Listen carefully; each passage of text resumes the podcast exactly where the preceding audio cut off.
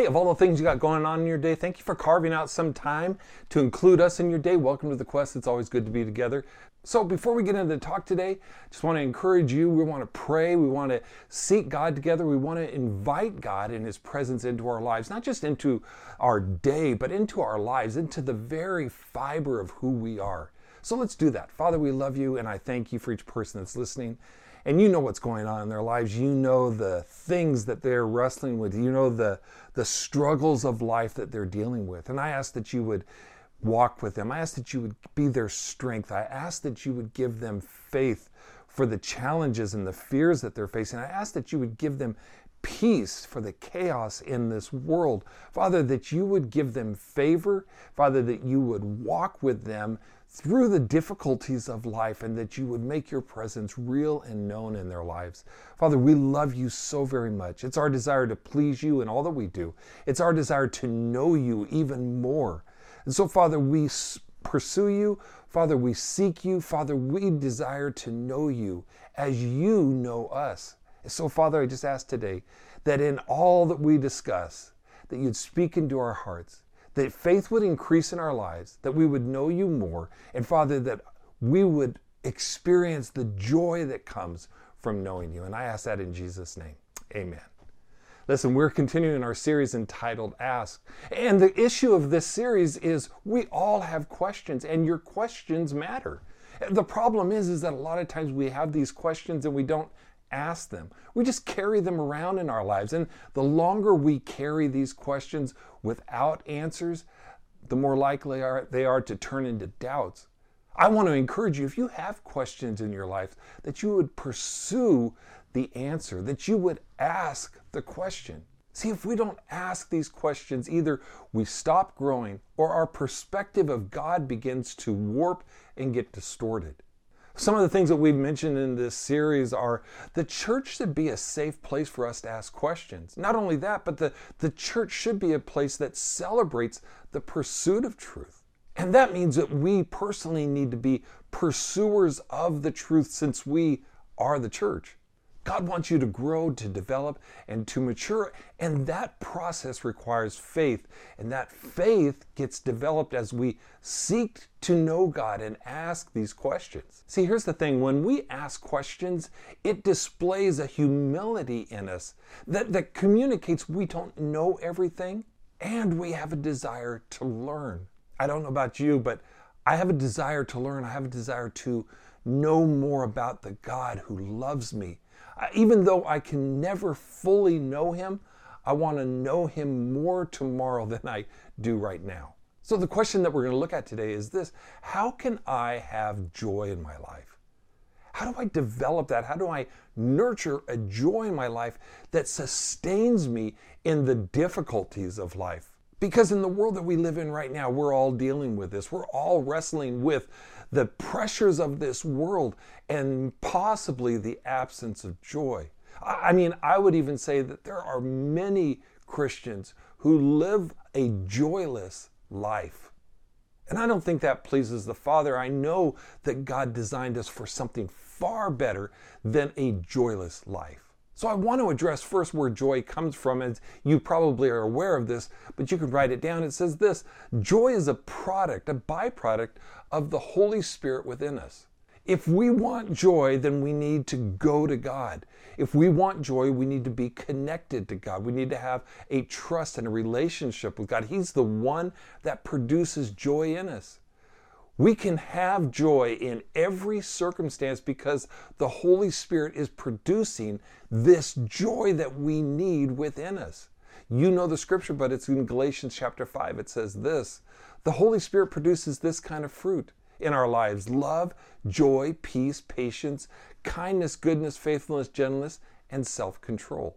So I want to look at how do we nurture this joy that the Holy Spirit is desiring to produce in our lives. Because while the Holy Spirit is actively working this to develop it, we have to be surrendered to it and surrendered to the process to allow Him to create this fruit in our lives. Paul says in Philippians 4, he says this always be full of joy in the Lord. That means not just in the good times, but in all times. He says, I say it again, rejoice, let everyone see that you are unselfish and considerate in all that you do. Remember that the Lord is coming soon. And just real quick from this one verse, I want to point out some points to you that I think are really important. The first one you can write down is this joy affects how we treat others. That verse says that joy makes us unselfish. Different translations communicate a gentleness that we will have towards others. The message says it this way make it as clear as you can to all you meet that you're on their side, working with them and not against them. Help them to see that the Master is about to arrive. He could show up at any minute. So, joy is important in our relationships. When we act unselfishly in our relationships, our relationships are stronger. When we treat people gently, we honor people in our lives. Joy enables us to do that. Joy is also important because of this. Joy expects Jesus to return at any time. Man, if you are living with an anticipation of Jesus' return, then you have to be full of joy. In fact, you're probably so full of joy, it's hard to contain it. See, we live with an anticipation of our true home in heaven where there's no riots, no disease, no financial problems, no sickness, no death, no separation from those that we love. Joy anticipates the homecoming that we're going to have in heaven, the, the family reunion that we're going to have with those that have passed. Joy anticipates a life in heaven, the life that God designed us to live. Joy is also important because of this. You can write down joy accepts that God is in control of everything that I face. Joy in us grows when we're not trying to be in control. We acknowledge that God is the one that's in control and there is nothing too great for Him. It releases the stress of needing a desired outcome in our life. We have to accept that God's in control of all things. And this is something that we have to do every day, a choice. Paul says, make sure that you are always full of joy. Always. And here's what that means you can choose your attitude in all circumstances. And that's great news. And I would also say, more than we can, we need to choose joy in all circumstances. Paul writes the book of Philippians while locked up in prison in Rome, a very tough prison, chained to Roman guards, and he's writing these letters to a church that he started in Philippi. And it's important to know this so that we know Paul is not just blowing smoke when he's saying, hey, you can be joyful all the time. He's saying, I understand times are difficult. I understand what it's like to be under pressure. I understand what it's like to not have the most ideal circumstances going on in your life. I understand what it feels like to want to throw in the towel. But God makes joy available to you, and it will give you the strength that you need. Nehemiah says that in the Old Testament, it says, Don't be dejected and sad. Don't be down in the mouth. Don't be discouraged, because the joy of the Lord is our strength. This is why Paul can write a letter to a church in Philippi while being locked up in a Roman prison. And yet he is full of joy. And this is critical for our lives. The reason this is so important, you can write it down, is if we don't have joy, we will not have the strength we need in life to make it through difficulties. We will give up, cave in, conform back to our former way of life. So, as I'm praying for myself, my family, and you, I'm asking God that we will experience the joy we need so that we will have the strength that we need. As you're aware, Happiness and joy are not the same thing. Happiness is a sense of satisfaction based on our circumstances. So, in other words, when things are going your way, yeah, you're happy. And another way you can say it, and you can write this down happiness is based on the conditions around us, while joy is based on Christ within us. See, joy is not experienced when we know about Jesus, joy is experienced when we love Jesus. Peter says that when a person believes in Jesus, and he writes it this way He says, Though you have not seen him, you love him. And even though you do not see him now, you believe in him and are filled with an inexpressible and glorious joy, for you are receiving the end result of your faith, the salvation of your souls. I love that. Inexpressible indescribable, undefinable joy. That comes from knowing you've been saved. It comes from your name being written in the Lamb's book of life. You can have joy no matter what. A deep seated awareness of God's presence and activity in your life and in the uncertainties of life.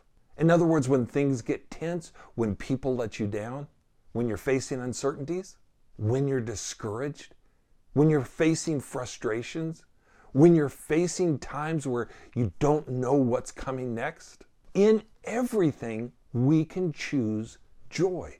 We need to choose an outlook on our circumstances that kind of goes like this. You can write it down. Something good has to come out of this because God is in this. That is a great outlook to have. When things are not going as we planned or as we desire, when times are lean or difficult, God is still at work for our good. It's not on your notes, but Romans 8:28 says this. And we know that God causes everything to work together for the good of those who love him and are called according to his purpose. When Paul writes this, Paul knows what is at stake because Paul lives with eternity in mind. He knows that this life is just a short pit stop in, in light of eternity, in light of our true home in heaven. And Paul's joy is increased as he sees the growth, maturity, and the development of those around him. He says it this way He says, My dear, dear friends, I love you so much. I do want the very best for you. You make me feel such joy. Fill me with such pride. Don't waver. Stay on track. Steady in God. That's an encouragement that we all need. When it comes to our relationship with God, don't be undecided. Stay on track. Stay connected to the God who loves you. There's way too much at stake. This is the time in our lives to be all in, not riding the fence, half in and half out. I would even include this as encouragement. Don't get focused on the behavior of people in this world. Don't get discouraged or frustrated. Live with joy. There's too much at stake. Paul seems to say this. You can write down whatever you do, don't let worry into your life. Worry has a way of creeping into our lives. It distorts our conditions and circumstances to render us helpless, hopeless, and joyless. Paul says, Don't worry about anything. I'm convinced that someone needs to hear that today. Whatever you're worrying about, whatever it is that you're fretting over, stop. Stop it. Stop worrying. They say that the current worries that people have in the United States are political unrest, national security, civil unrest, finances, and an uncertain future. Listen, regardless of what you face in the world, the one within you is greater still.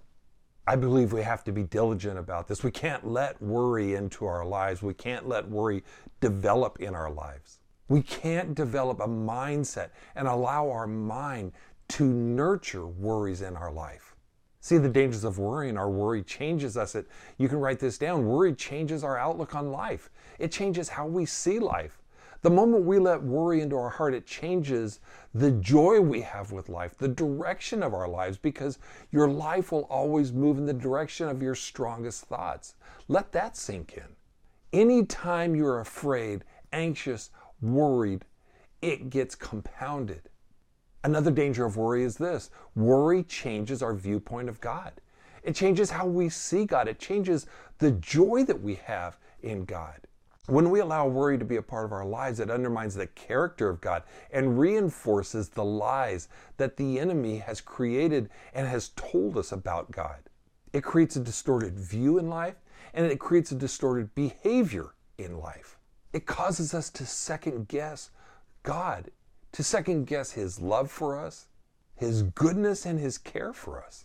I've said this many times, but it's especially important that you hear it today again, and it's this worry imagines a scenario in our future without God's presence, power, and protection.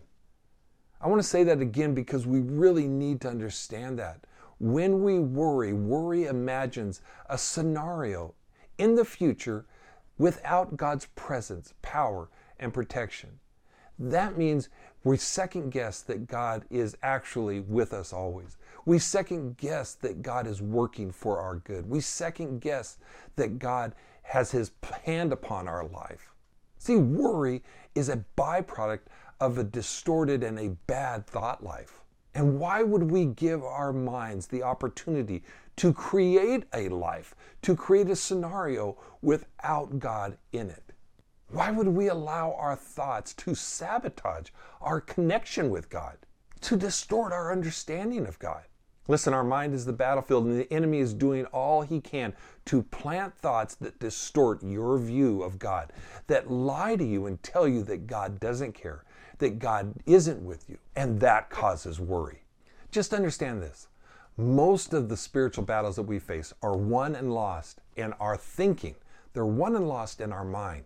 A lot of people feel like, hey, they're only thoughts, and, and thoughts don't hurt anyone. But I want you to write this down because I think it's important the thoughts that we allow become the behavior of our lives.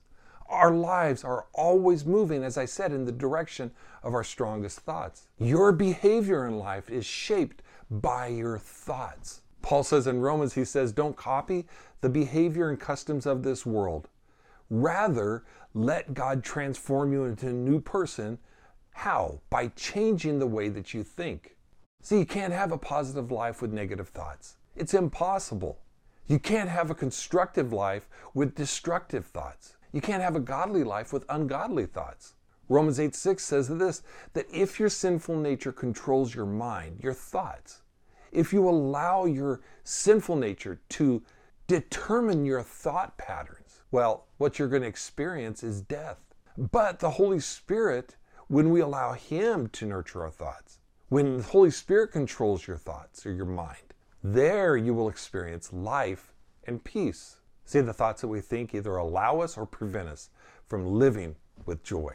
When we allow God to shape the thoughts within us, when we allow His Spirit to form and shape the thoughts, our thought life, those thoughts produce the life that we need as well as the peace that we need. When Paul says don't worry about anything, what he's not saying don't do anything. If there's nothing we can do in the natural, then don't worry about it, hand it over to God or give it to God, surrender it. So if you want to stop worrying, write this down. Pray about everything that concerns you. Allow your worries to shape your prayers. If it's on your mind, then give it to God. Philippians 4 6 says, Don't worry about anything. Instead, pray about everything. Tell God what you need. He wants us to ask Him, and He wants us to trust Him. Paul says, present your request, your cares, your needs, present them to God, give them to God, and then leave them with God.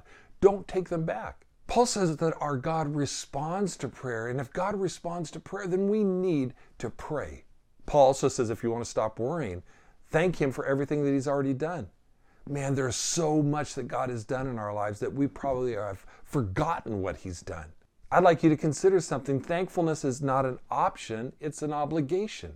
It is a necessary response to the generosity of God.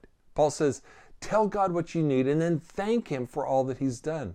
Then you will experience God's peace, which exceeds anything that we can understand. His peace will guard your thought, your hearts and minds as you live in Christ Jesus. See, peace is the calm that's established within us when we are confident, when we are sure that God is in control and we trust Him.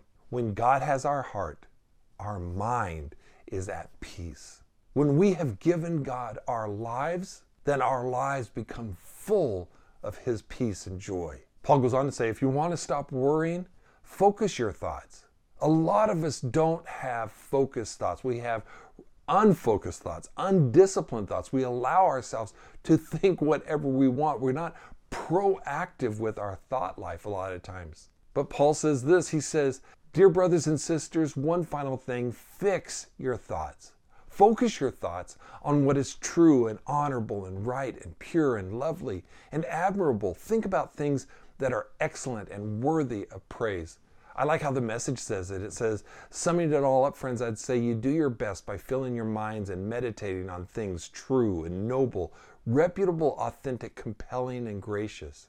The best, not the worst. The beautiful, not the ugly. Things to praise, not things to curse. You have this ability to choose your thoughts, to choose what you think about. So, what are some application steps that we can take? Some daily choices that we can make that'll change our thoughts. The first one is this I must feed my mind on God's truth. We're all a byproduct of our mental intake, what we think about, what we take in, right? So, in other words, garbage in, garbage out. Healthy food in, healthy results out. Your body needs nourishment, but your spirit needs nourishment too. Listen to what he says. He says, People need more than bread for life.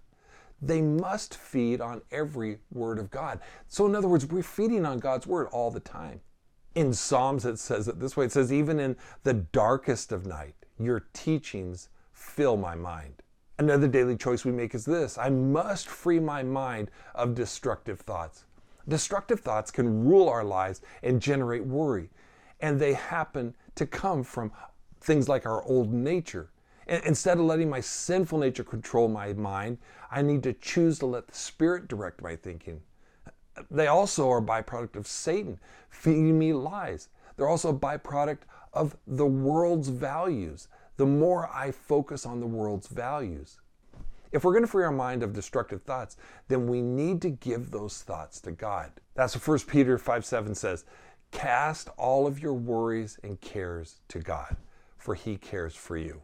We say that verse a lot, but we've got to start practicing that verse. Another daily choice is this I must focus my mind on the right things. If I'm going to eliminate destructive things, then I got to focus my thoughts on the right things in my life. Philippians 4 8. And now, to brothers and sisters, one final thing fix your thoughts on what is true. See, if we're going to eliminate the wrong thoughts, then we need to establish the right thoughts. I already read for you Philippians 4 8. And it's in that verse that we discover just how we're supposed to think. Don't dwell on the negative, don't dwell on the impossible. Don't allow yourself to think about false information, think about what is true. Don't allow yourself to think about scenarios without God's best intentions being carried out for you. Establish your thoughts around God's presence in your life, God's power in your life, God's purpose and plan for your life. It's all a byproduct of your relationship with Jesus.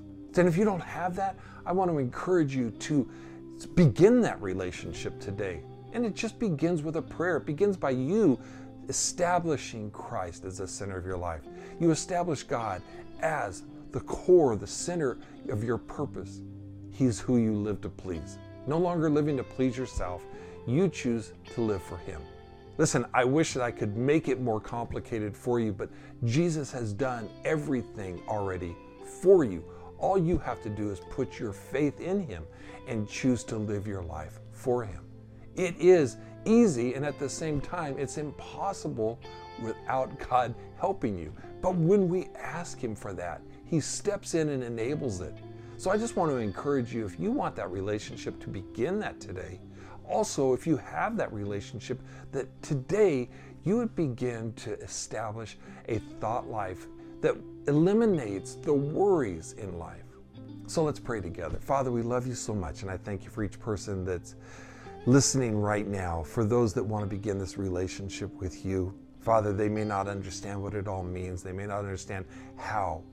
But Father, as they open their heart and they ask you to be the center of their life, as they surrender themselves to you, as they put their faith, Father, in your Son and what Jesus did on the cross for them, that He died and that He rose again. Father, I ask that you would forgive their sins, but Father, that you would give them new life, that you would give them new purpose, that you give them a passion for this life, and Father, that your Spirit would fill them and use them. Father, that they would experience your love in their life and the joy of life. Father, for all of us, may we experience that joy that we need so desperately.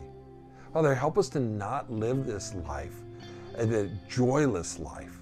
Father, help us to pursue you and to live with you in the difficulties, but help us to live with joy as we're focused on you and our thoughts are fixed on you. Father, help us to create and help us to shape and help us to nurture a disciplined thought life. where we are aware of your presence and your power and your plan and your purpose for us. We ask that in Jesus' name. Amen.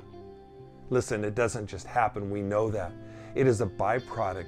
And every day we get up and we trust, and every day we have to choose what we think. I want to encourage you to begin to choose to think about God's activity in your life and allow it to fill you with joy because God knows there's no joy in this world that we live in. There's no joy in the politics that are going on in this world. There's no joy in the future of what this world offers. It all crumbles and fades away. But what God has created lasts forever. What God has for you is greater than what the world would could ever offer to you. Again, choose joy today. We pray that you have a great rest of your week. Thank you again for being with us and just carving out this small amount of time that we could be together. It's always a pleasure to spend time with you. We look forward to seeing you again very soon. God's very best. You have a great rest of your week. Bye bye.